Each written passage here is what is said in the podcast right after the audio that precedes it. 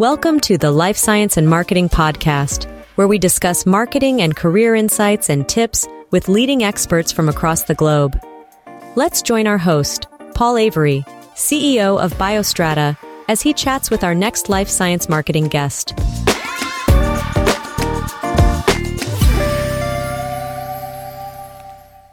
Today, I am joined by George Fradley. George has deep experience in the life sciences, including nearly 15 years working at 3M Healthcare at the start of her career. I met George while she was working at Exco InTouch, which later became part of ERT. These days, George puts her expertise to work as an independent marketing consultant. It's absolutely lovely to have you, George. Thanks for joining me. Thanks, Paul. It's great to be on the on the podcast. I'm Really pleased to be invited. Well, we're excited you're here because I think you've got a great story. So why don't we start with you telling us your story? How did you get where you are today? Right. Well, I think I took a bit of a roundabout route into into marketing. I actually started out as a chemist.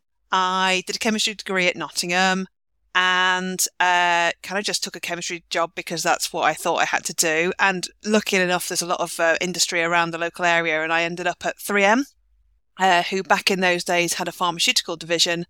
So I developed asthma inhalers with them, uh, which was, you know, great introduction to the industry, but I pretty quickly discovered that I'm really bad at chemistry. And I do not have the uh, tenacity to stand at a bench all day and and conduct experiments and and do testing. So I kind of naturally over a couple of years started to move away from the bench side and look at other areas that I was really interested in and, and people recognized I was good at. Uh, and one thing I want to do is, is I definitely want to give kudos to 3M because I think this wouldn't have happened in other pharmaceutical ind- uh, companies but they were really open to giving people opportunities uh, according to what the skills they displayed as opposed to what their background might be. So, um, working with asthma inhalers, I don't know whether you've ever used one, they're incredibly hard to use correctly. I know exactly how to use one and I can't do it. uh, so they gave me a project. I don't even know why they gave an analytical chemist this project. They gave me a project to get a focus group of patients together and watch them using asthma inhalers. And it, I have to say, it's one of the most interesting things I ever did. Uh, and then I actually had this opportunity multiple times over the next few years because we wanted to learn, you know, different aspects of, of what they were doing. But I sat and watched people of all ages and all backgrounds using different kinds of asthma inhalers, understanding what kind of problems they had, um, like why, why, you know, what was difficult, what, what was interesting. Um, and really that's where I started out because then I went back and I explained that to people in the labs and people in the development, device development areas. And so really that's where it all started out for me was, um, that, that ability to, to understand where someone else is coming from and then like bring the two sides together. So bringing communication together from patients and to device engineers and pharmaceutical scientists so that everyone understands. So that's kind of a roundabout way of talking about it, but but that really set me out of chemistry and into marketing. Love that. Having done that side of the, you know, and started to work with the marketing team. I started, they, I think they saw me as a fantastic resource actually, because I started writing articles. I did conference presentations. I would go with the business development team to customers to explain what we'd experienced and, and why what we were doing was going to resolve patients' problems. Uh, and started to, you know, really move from the lab into the commercial side of the business. And I was lucky enough to be sponsored to do an MBA by them. Really, um, sort of navigated towards marketing rather than business development because that would have been an obvious way for me to go to.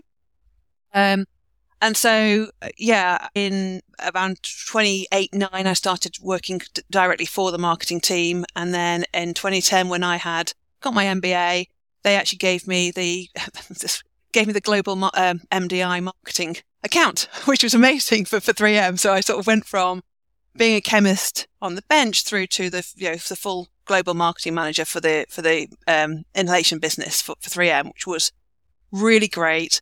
It gave me a fantastic bra- uh, um, grounding. If you think about the size of 3M, their brand strength, um, they you know really brought me along, really supportive to bring me alongside to understand you know how you do marketing in a real business rather than how it was on paper in you know in a qualification. Um, and I was able to sort of learn how to do the strategy side, what I had been thinking and how you bring that through into formal planning processes. Um, and all for an industry I knew really well. So I think that was, you know, for me, a really great way into the business and into into the marketing side of things. Right. So what happened next then? After after 3M, where did you uh, travel to? yeah, um, in 2012, uh, I was approached by uh, an ePro provider. So ePro is patient reported or electronic patient reported outcomes, and it's a way of collecting patient data in clinical trials. And so, um, you know, I was approached and, and, sort of saw this opportunity to join what was EXCO in Touch, who at the time were a really small company. I think I was like, we had about 30 employees. So I went from 75,000 employees to 30, which was very strange. Yeah. Um, uh, but uh, you know, I really liked the business, the vision that these guys had um, at the time. Everything had been done on paper, or potentially these reported outcomes had been captured using PDAs. So, I'm sure you remember a PDA. Just about. Uh, for anyone that doesn't, uh, a, a, a, personal digital assistant, which were um, really not assistants at all. They were just hard to use. Right. They always broke. I mean, anyone that used one, I yeah had one for setting meetings during other meetings during meetings that never actually synced with my computer and was really unhelpful. Right. Um, so we used to clinical trials used to hand these out to patients and say, "Oh, fill in a diary." So it might be, "How are you feeling today? Did you take your medication today?" Uh, those sorts of questions um, on these PDAs, and they were, you know, old and didn't work well and hard to use and hard to charge and all those things. So EXCO was looking to move that onto smartphones. You know, it was just that time they'd been doing some stuff with with the previous uh, regular phones, I guess. Um, and I really liked the business, the vision that they were doing was like, let's try and make things better for patients. Again, reflecting back to that early experience, why I started moving into marketing mm. was about patients. And so um, I got on board, joined the business, and you know, a phenomenal experience for me. Really made me, I feel, um, I was able to build my own strategy, you know, put into practice all the stuff that I'd learned, building the, the brand from a small company up to, you know, what became a really, you know, significant industry player. Um, put that into practice. So yeah, that's really where I moved through and that's where I feel like I found my own feet as a marketer. What did you feel was the biggest difference between working at a big company and a small company? Oh, that's a great question. Um, uh, autonomy is what I'm going to say. And, and that's not to say that 3M didn't give me that opportunity to, to put my ideas forward. But the reality is when you've got a big business, you've got a set practice of ways of doing things. You have to have some, uh, um, continuity with what other, you know, areas of the business and then sort of divisions within that whole business are working to. Uh, whereas in that small company, you know, we could really push forward the best way that that we, we, we felt we needed to. Um, that I could sort of explain why I felt a particular tactic or, or, approach was needed, and everyone would get on board with that, and then find ways to improve it. Mm. Um, and I guess actually that that probably is another aspect of it, being nimble. So we um, at EXCO, we were changing things constantly. We would just like put something out. No, that didn't work. What else can we do? Oh, we've got something new. Let's put that into the mix really, um, you know, low budgets, but being really clever about how you spend those budgets and really clever about how you get your message across rather than, I guess, what's a accepted plan and strategy that then you sort of move through for the years and you, you through the, through the financial year and you can't necessarily change easily in a large organization just because you've got too many factors that have to move at the same time alongside mm-hmm. with you. There's lots of cogs that are interconnected, and if you disrupt one too much, then everything else breaks. But in a small business, definitely easier. Um, I loved the work that you were all doing at EXCO, and I think it was the first time I ever heard the concept, and I, I can't remember the name of it. Hopefully, you can remind me of um, like the car park paradox. People coming back to a clinical trial, but sitting in the car and trying to fill in the note for how they took yes. their medication and how their symptoms had been, but just trying to remember like the month before because it's like, oh no, I've got to go to the, you know, to the clinical trial center or to the hospital or to wherever the trial's being run out of and then filling everything out in the car and yes. using mobile devices, enabling people to, to do that more in real time. Yeah, exactly. So yeah, that, that was a real study that was done to prove the, the value of electronic and it was actually done to prove the personal digital assistant back in the day. But of course it's, and it's still referenced. I mean, that it must be 20 years old now, that study. So, and what it basically did, they, if anyone's ever been in a clinical trial, when you get these um, paper uh, diaries, as they're called, paper reported outcomes, you have so many sheets of paper, you get a lever arch file effectively, and right. you may get more than one. So they put light sensors into the file to see whether or not it was opened. And uh, of course, you could prove that it hadn't been opened as many times as there were diaries, but also some of them were only opened literally right before we call that car park syndrome because they were literally opened right before the visit. Right. Uh, and then everything was filled in up to that visit. So it was a really pivotal um, piece of research that, that yeah, is, is very much still referenced today uh, because there's still a, a we still haven't got everything electronic. There's still a lot of, of this stuff is still done on paper, which is still, you know, a, a big fight for the industry. And there will be obviously always exceptions where it's required, but uh, yeah, it takes a long time. Our industry doesn't change quickly, that's for sure. No, certainly the regulations within it make it hard. But it's, um, I remember when I learned that thinking, ah, it's always the things you don't expect that are going to massively impact the quality of the data that you get or the effectiveness of your trial. And a lot of it's down to human behavior, right? And um, yeah. I finding clever ways around that. I think we even at some point talked about multiple different ways you could collect that data in real time, not just smartphones, maybe even like smart speakers and stuff, right? In terms of, was there a way of like Alexa asking you, how did you get on with your medicine today? You know what? It's it's all theoretically possible. I mean, we did one with um, I can't even remember what was the Microsoft uh, PlayStation type thing where you um, where you had um, I can't even think what it's called now, Paul. Um, was it Kinect One or something where you, you like we you could wave your arm this side for yes and wave your arm that side for no. We had that on on display at one of our, our conferences back in the day. Oh wow, cool! I, Xbox, yeah. I think that was an Xbox Kinect, like the little box on top Xbox of the TV. Kinect, yeah, yeah, that's it. Yeah, yeah, yeah, yeah. So we we tried a diary with that. I mean, the reality is that you know, the validation of that would be really hard, but but I love the innovative Great thinking idea. that you used to do. Like, how can we how can we make this as easy as possible for patients and therefore yeah. Improve the quality of our our data? But um, yes, then Exco became ERT. Yeah. Um. What you know? What happened next?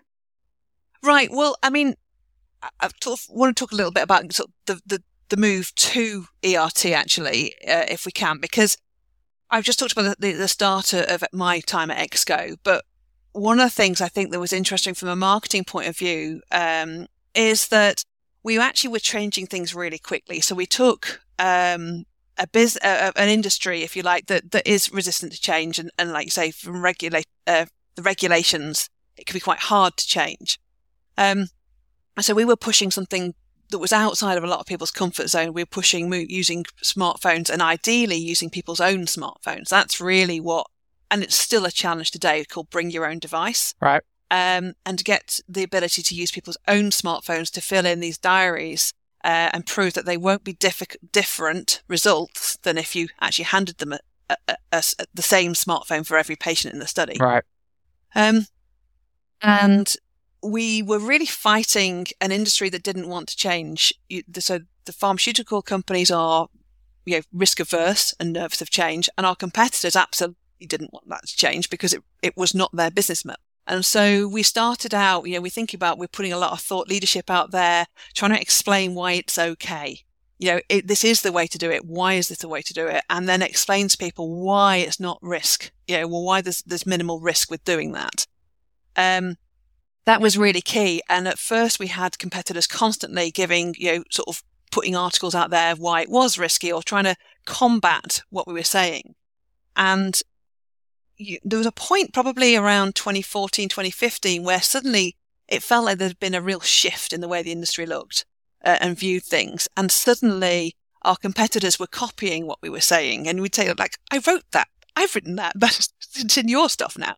Um, uh, and so, which for me actually is the biggest compliment because you've got these people that are, these competitors that are, you know, stayed in the industry. They don't want to change. They're obviously and now recognizing that it has to change. And so obviously changing their strategy so that they can service that need.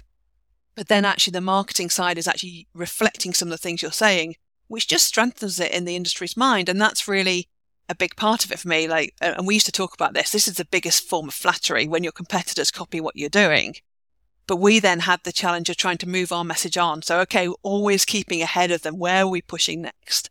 And so that last sort of 18 months at Exco before we were acquired by ERT um, was incredibly exciting. Uh, probably the most exciting time of, uh, of my career. And this, you know, the business is growing really quickly, but we're we are a team that are working really, really well together and really pulling in one direction. Um, moving the change. We were growing in our size. We were growing in our industry share. We were actually, I mean, in 2012, we must have just been a minor industry player. You know, I don't know what our, our market share was, but we were the third biggest ePro provider when we were bought by ERT. Right. Uh, and that really shows the shift that was happening.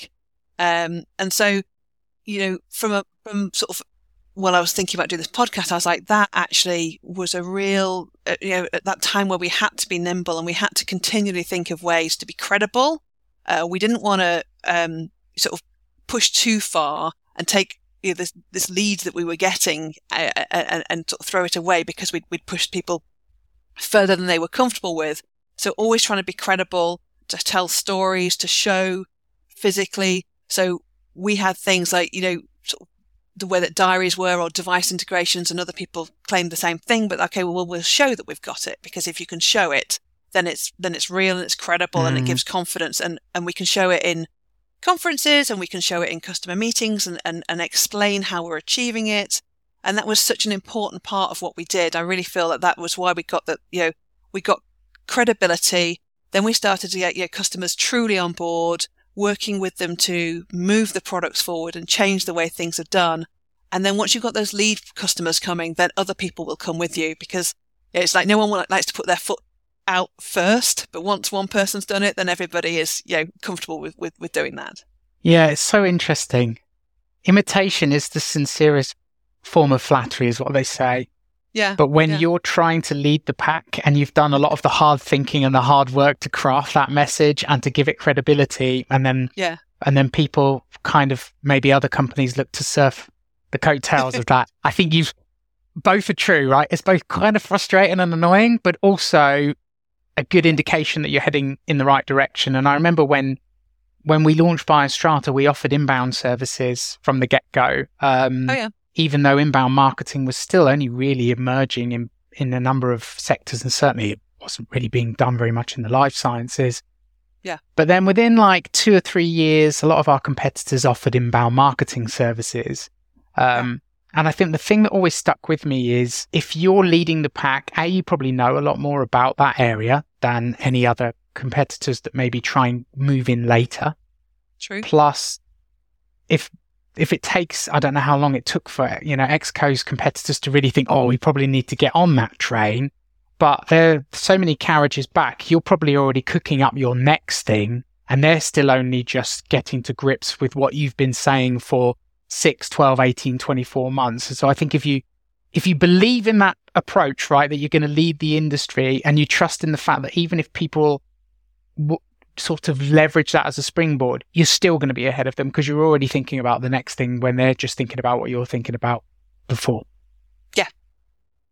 And that's definitely true. And from the product development side as well, that you, if you've got that vision and you've got the sight of where you're going to go, and obviously it, it flexes, but, but if you've got the sight of where you're going to go, then your whole product is developed to get there rather than you've got this foundation that's almost dragging you back. Mm. And, and that's, you know, something I, have definitely seen. And, and, the companies I enjoy working with most are, are, ones that are working on that vision and working towards change. And I, I don't know why that is that I enjoy that more, but where you've got that, that, and we're going to change the way things are done and, and, and we're setting up to be able to achieve it. Uh, it's always more exciting. Yeah, I completely agree. So, um, thanks for going into detail about that because I think it's quite illustrative in a number of areas. Um, mm. what happened next? Okay. Okay. So then we get to ERT. So I, we'll go back to that story.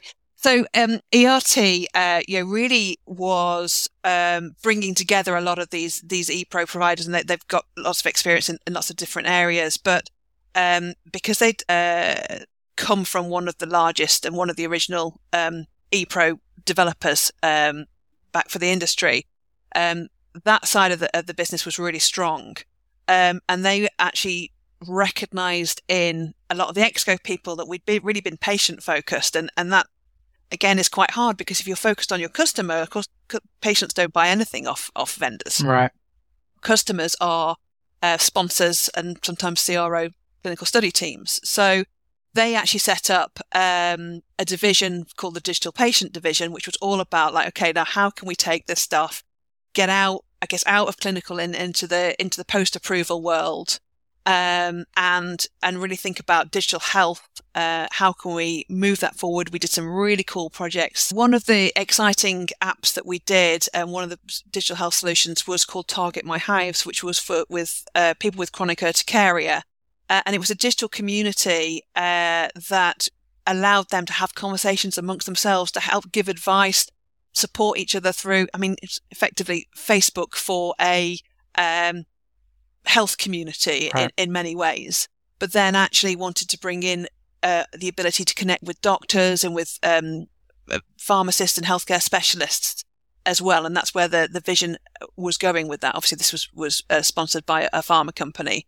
Um, yes, it's still going to, to my knowledge and actually got really strong in some places where they haven't got great access to healthcare. Like I think Brazil was our biggest community was, was out there. So, uh, they were able to speak in local language uh, and, and, and I guess support and, and, and, give each other advice.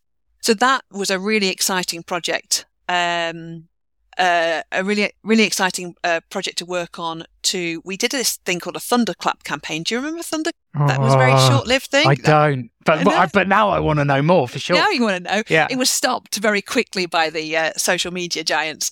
Basically, it was a, a I guess a, a an add-on app uh, to Facebook and Twitter and LinkedIn. Um, uh, where you got people to sign up to this thunderclap, and we gave everybody like the the social post that they were going to do uh, by signing up, and then at the exact time on the exact day, they would all get pushed out from all these accounts. So it was on launch day to try and reach people with urticaria. You know, how are the how are they going to like get the message out? Well, if we get hundred people 300 people, 1,000 people to sign up to, to put this message out, then it actually goes across social media. Right. Which worked really well. Um, you know, I, I wish now I've said that. I remember how many people we actually got signed up for it, but we got this enormous noise and it started trending.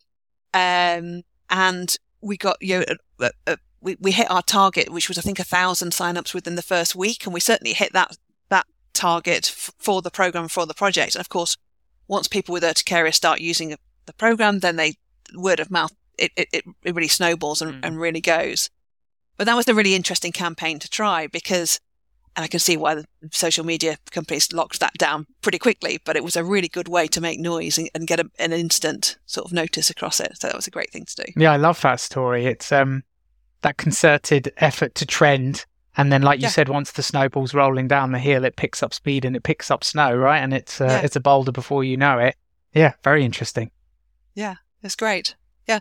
So, um, yeah, that was that was sort of the most fun part of that, and then um, sort of from ERT, I decided that I wanted to have a change. I, I took a, a, uh, a quick detour into legal technology. Um, discovered that I care a lot less about lawyers than I do about patients. Right. that's a, that's a little unfair, but um, it was great. It was interesting for me to see that the theory of what I was doing was exactly the same. It was a software company that was really pushing forward, trying to do something different, trying to integrate stuff together and make life um, easier for people in law firms. But the reality was kind of, it's just not for me. And I really love working in the pharma side. I, I, you know, find the science interesting and really do care about what happens for patients at the end of the day. So um, I, I sort of was there for a little bit and then I thought, well, no, I need to get back. So how am I going to get back? And, uh, some of the people I'd worked with at, at, at Exco were like, well, we haven't got a full time job for you, but like, we, like, I'd love you on board for a couple of days a week. And, um, sort of from that, I took the, the, um, the, the step, I guess, and the leap to become a consultant. Uh, and, um, and actually did it in, I hit the right time. February 22, uh, February 2020 was my first um, time consulting right before COVID hit. Wow. Uh, just took on my first client, which was a drug safety monitoring client uh, software, and uh, you know, sort of rode out through COVID nineteen um, with them, which i would like to talk about in a second because I've got some really interesting stuff we did there. Um, but yeah, so became a consultant really, and, and since then I've been working uh, normally with two or three clients at a time. Uh, I'd like to give people sort of focus time. I'm very much about getting deep into the message and, and the strategy of what they're trying to achieve, uh, and helping them perhaps have a different outlook on how they're going to push forward and, and, and, and build awareness and, and build their brand um, and credibility in the market. So yeah, it's been well, that's coming up on four years. It Won't be long before four years now. And it's I've, I've really really loved it. Oh, I'm glad. Time flies when you're having fun, as they say. It but, does. Um, it does. You sounded like one particular client there. You had lots of fun and you had some interesting stuff to to tell us. So tell us a bit about that experience. Okay. So, uh, well, the client's My Meds and Me, um, uh, which are now part of a company called Connexa.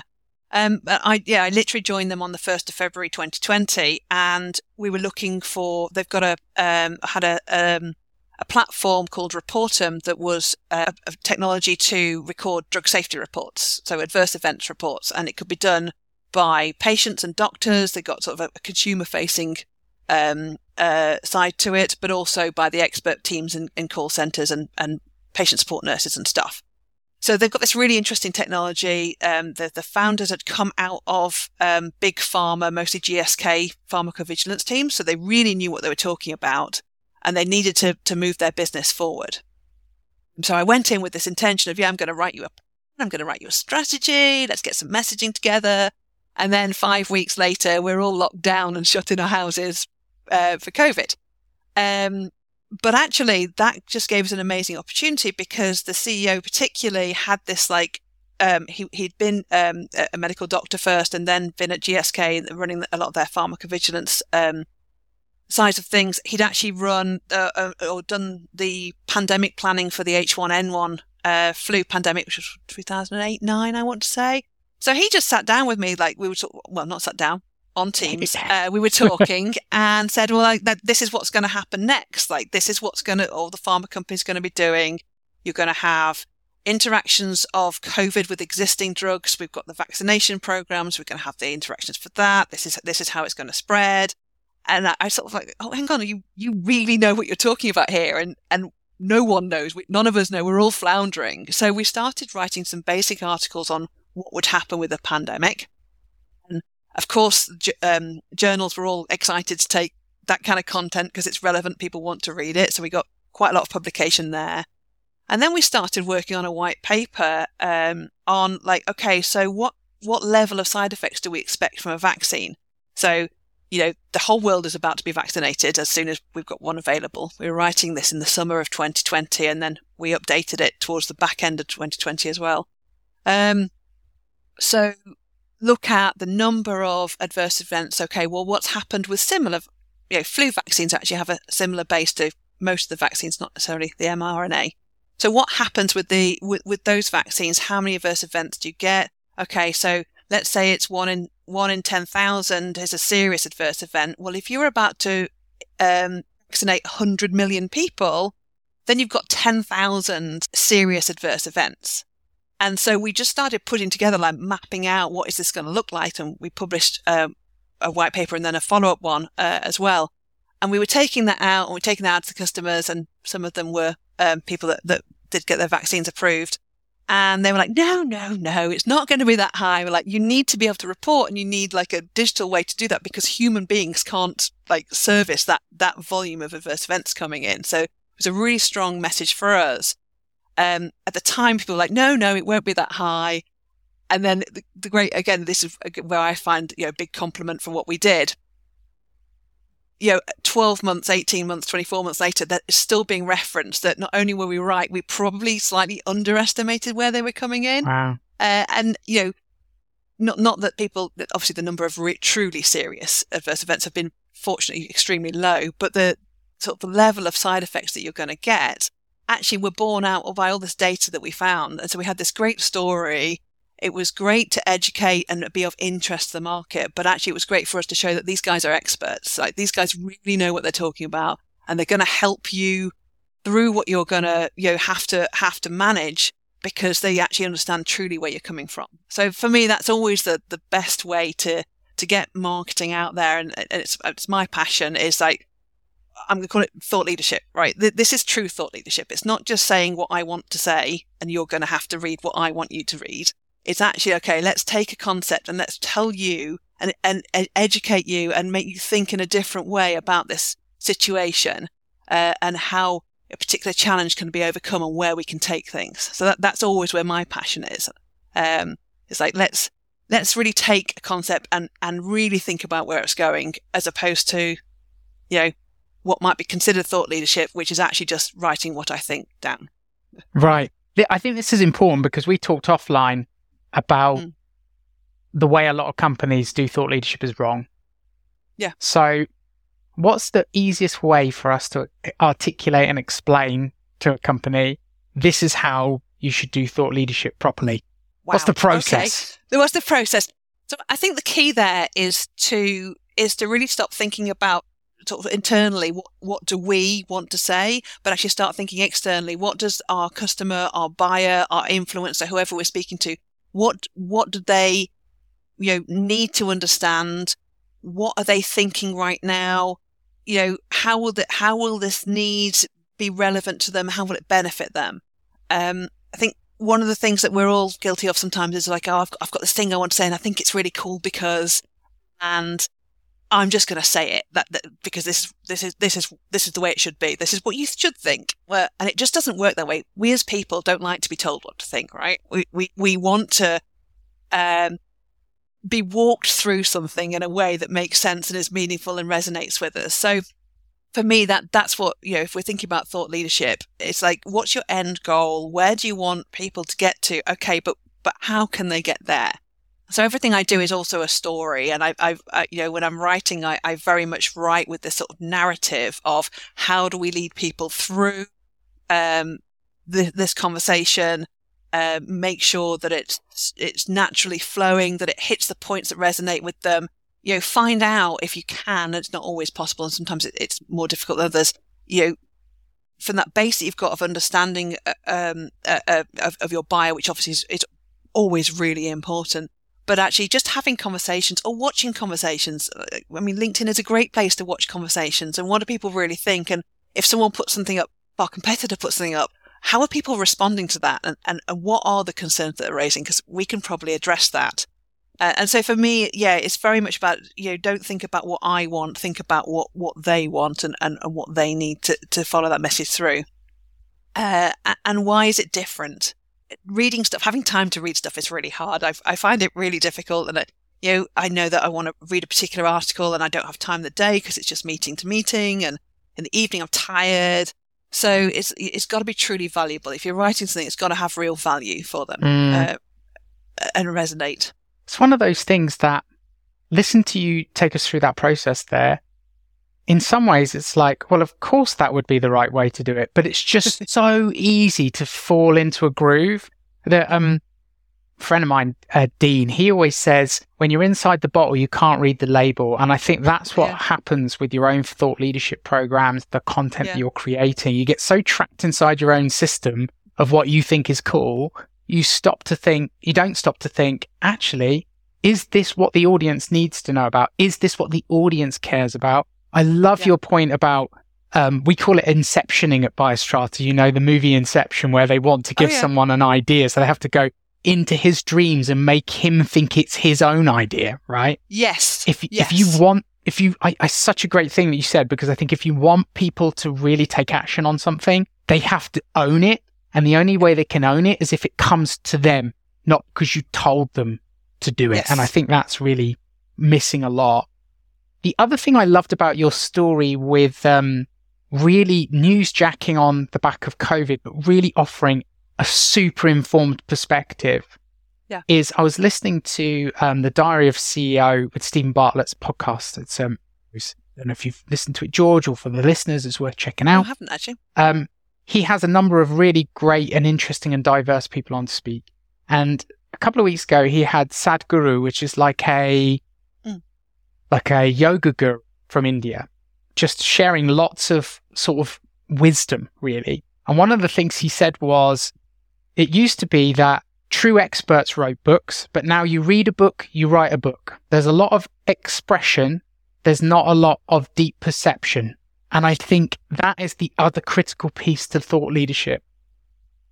The story you told really resonated with me because that was the level of expertise in a given area, which is rare and deep. And if you have mm. those things, you can have a voice that other people will pay attention to. If you just remix what other people say in a slightly different way, it's just not going to cut through. And to be honest, that's what sooner or later people are going to use ChatGPT and AI bots to regurgitate things people have already said. Thought yeah. leadership's about deep experience, new stuff. Yes, you absolutely. And uh, sort of, I'm, I'm interested that you touched on on the AI side of th- things there because you know I can spot, and I'm sure everyone can, or everyone in our industry can. You can spot a, a ChatGPT LinkedIn post or article or blog like a thousand miles away because it, it, well, for a start, it's weird words. It's like, yes, that, I mean, that's correct, but no one would ever say those things. Like, you know, it's, it's just strange, strange language, but it's just, yeah, regurgitating what's there. And I think that what we as, you know, marketers need to do is, is take that, that further. Um, I was reading something the other day that just, just points out really that, that uh, Chat GPT has access to the most phenomenal amount of, of information. Of course it does. Um, but it doesn't understand the market. It doesn't understand your brand. It doesn't understand your tone of voice. It doesn't know where you're trying to take things and it has no ability to create anything new. Um, and so uh, it, it's really important that, that we continue to recognize the value of, of speaking in a way that people understand and and again, this translation thing, I actually wrote my, my dissertation on, on that, on, on translating information between, between sort of scientific and, and, and commercial groups. Um, translating what we know and understand. And, you know, we've got all these reasons why we understand why this is definitely the best way to do something, but actually translating that into something that matters is, is really important. Yeah, I love that. In fact, uh, that's the most pithy way yet I've heard someone explain the issues with ChatGPT. So that's a social, yeah. that's a social video snippet right there.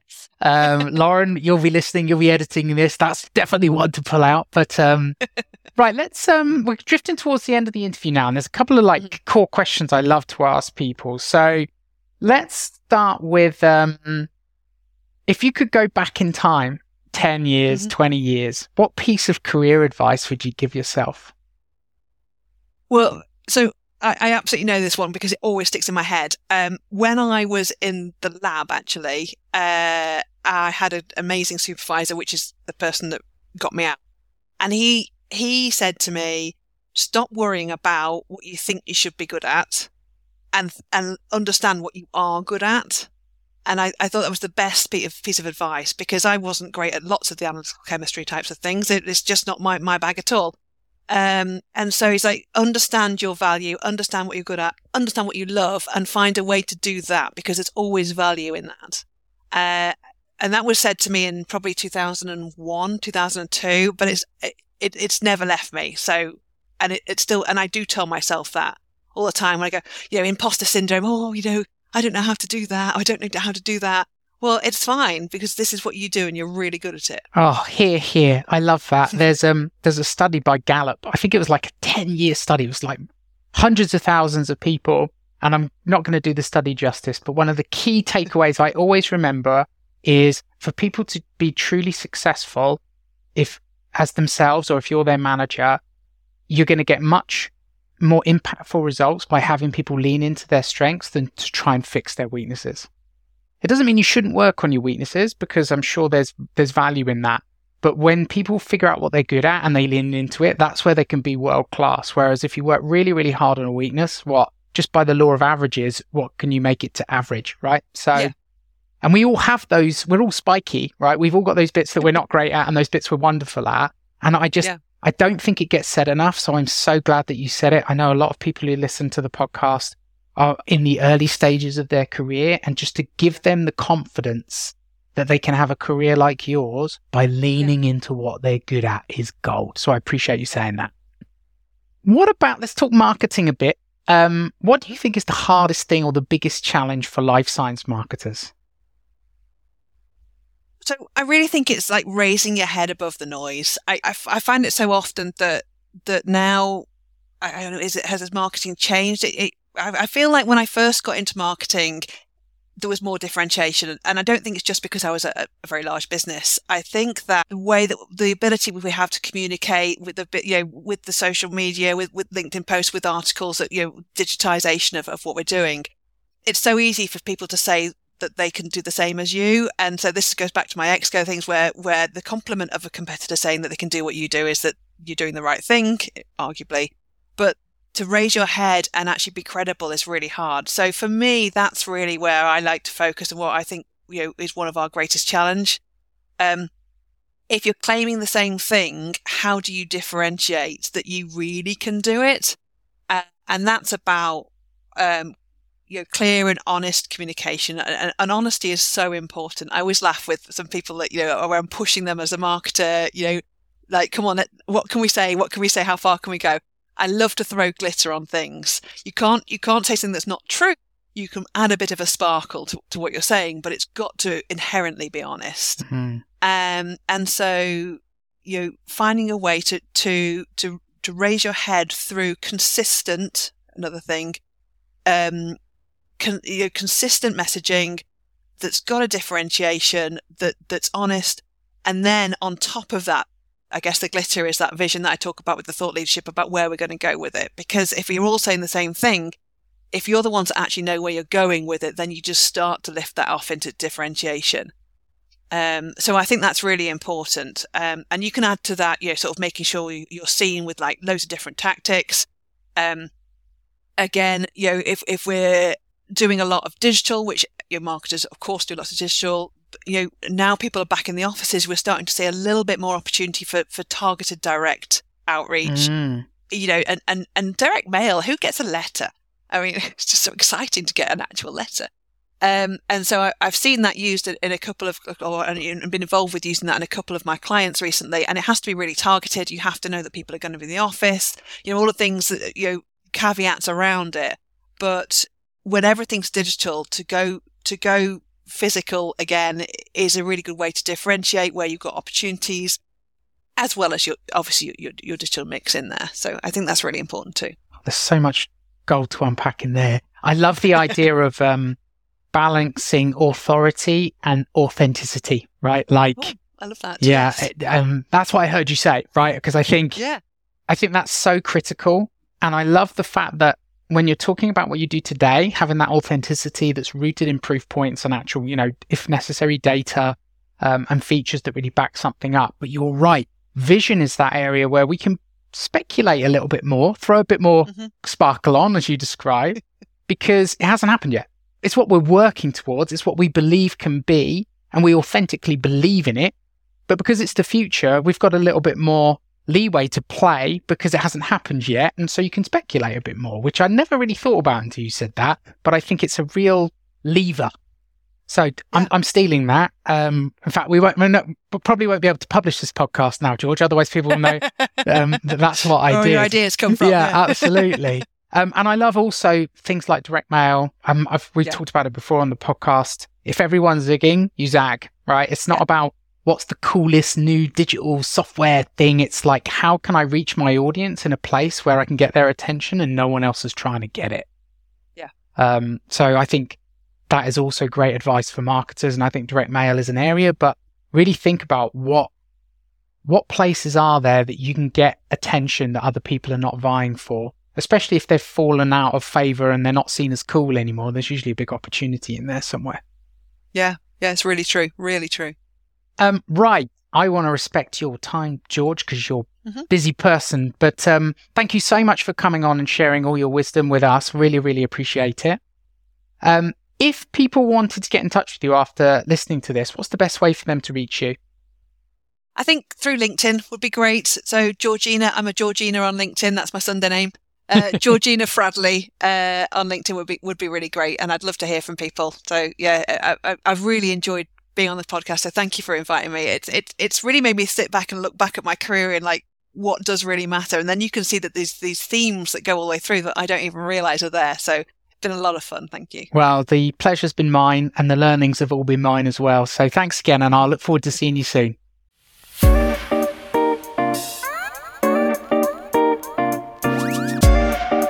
Thank you for listening to the Life Science and Marketing Podcast.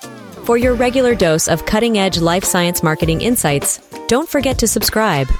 Join us again in two weeks for another engaging expert discussion.